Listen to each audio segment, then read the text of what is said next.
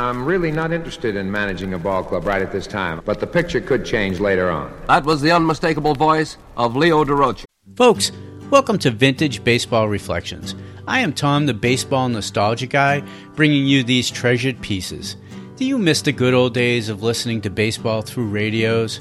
It was a classic pastime that stood for decades and shaped how we cherish baseball and our heroes. These stories are from a moment in time that were heard by fans just like you. They are uncut, unfiltered, simply here for you to enjoy. So I just want you to enjoy this reflection on baseball history.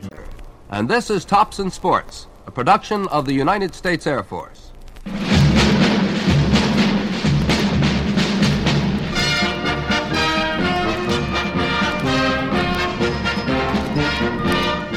This is Kyle Rote. Today we'll talk with one of the most colorful men in baseball history and one of the sharpest, Leo the Lip Durocher. But first, this important message. This is Lieutenant Bill Jordan. You know, a college education is not easy to come by. It requires a great deal of time. Why then does a young man or woman take the time and trouble to complete four years of expensive, time consuming training? Undoubtedly, there are many reasons, and surely self satisfaction is very high on the list. If you are one of those young men or women who want more out of life, a sense of satisfaction, a feeling of accomplishment, or a profession built upon service to your country, then consider a career as an officer in the Air Force. As a college graduate between the ages of 20 and one half and 29 and one half, you may be eligible for officer training school. Or if you're presently attending college, investigate the Air Force ROTC program in your school. As an important member of the aerospace team, you'll be helping to open the door to space itself.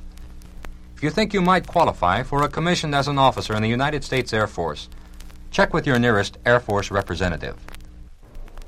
Leo Durocher, it seems that almost every time a managerial job opens up in the majors, your name is mentioned. I understand, too, that you turned down several such offers in the past year in order to remain with the Dodgers as a coach. How come? I turned them all down because, uh, number one, I love California, Beverly Hills, and Los Angeles. That's my home.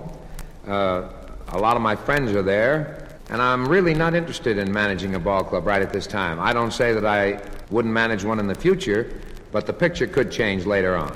Well, you mentioned earlier, Leo, your desire to live in a city where your friends live, and of course, one of those friends is Frank Sinatra.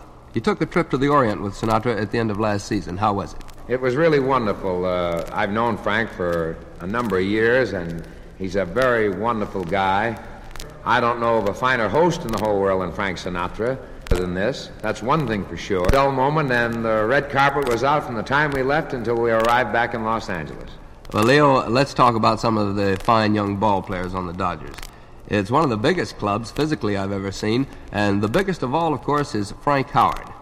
You know, he looks like a natural, and yet something seems to have been holding him back. Just what is it? There's no question in my mind, but what all the publicity he's received uh, in the past two or three years has hurt the fellow. They expect great things of him. He's six foot seven, and they expect him every time he swings the bat to knock the ball out of the ballpark.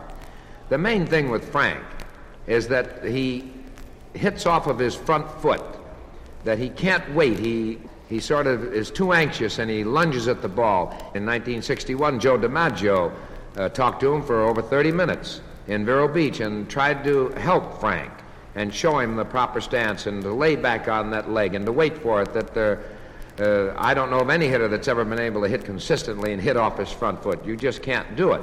You lose all your power.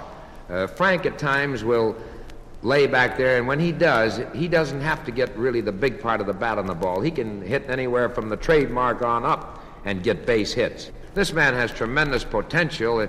It's just a question one of these days he's liable to find himself lay back on that foot, and when he does, I can only say one thing get all the married men off of the infield. well, thank you very much, Leo. That was Leo Durocher, fans, and this has been Thompson Sports, brought to you by the United States Air Force.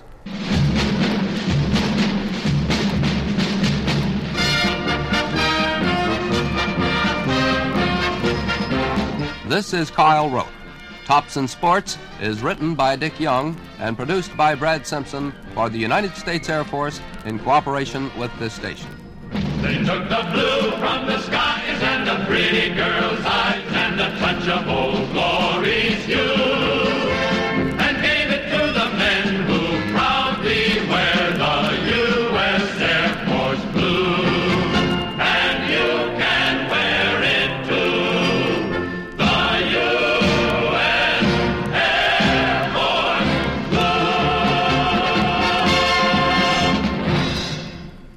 VintageBaseballReflections.com features a treasure chest of baseball audio. The wonderful thing is the audio isn't a guy like me or a few talking heads reflecting on players, seasons, or teams. It is the actual players from that era, announcers from that era, giving you an uncut, unfiltered, unrecent day stance on what it was like then. These are real time clips from that era. Now, we encourage you to check out our entire back catalog of baseball audio.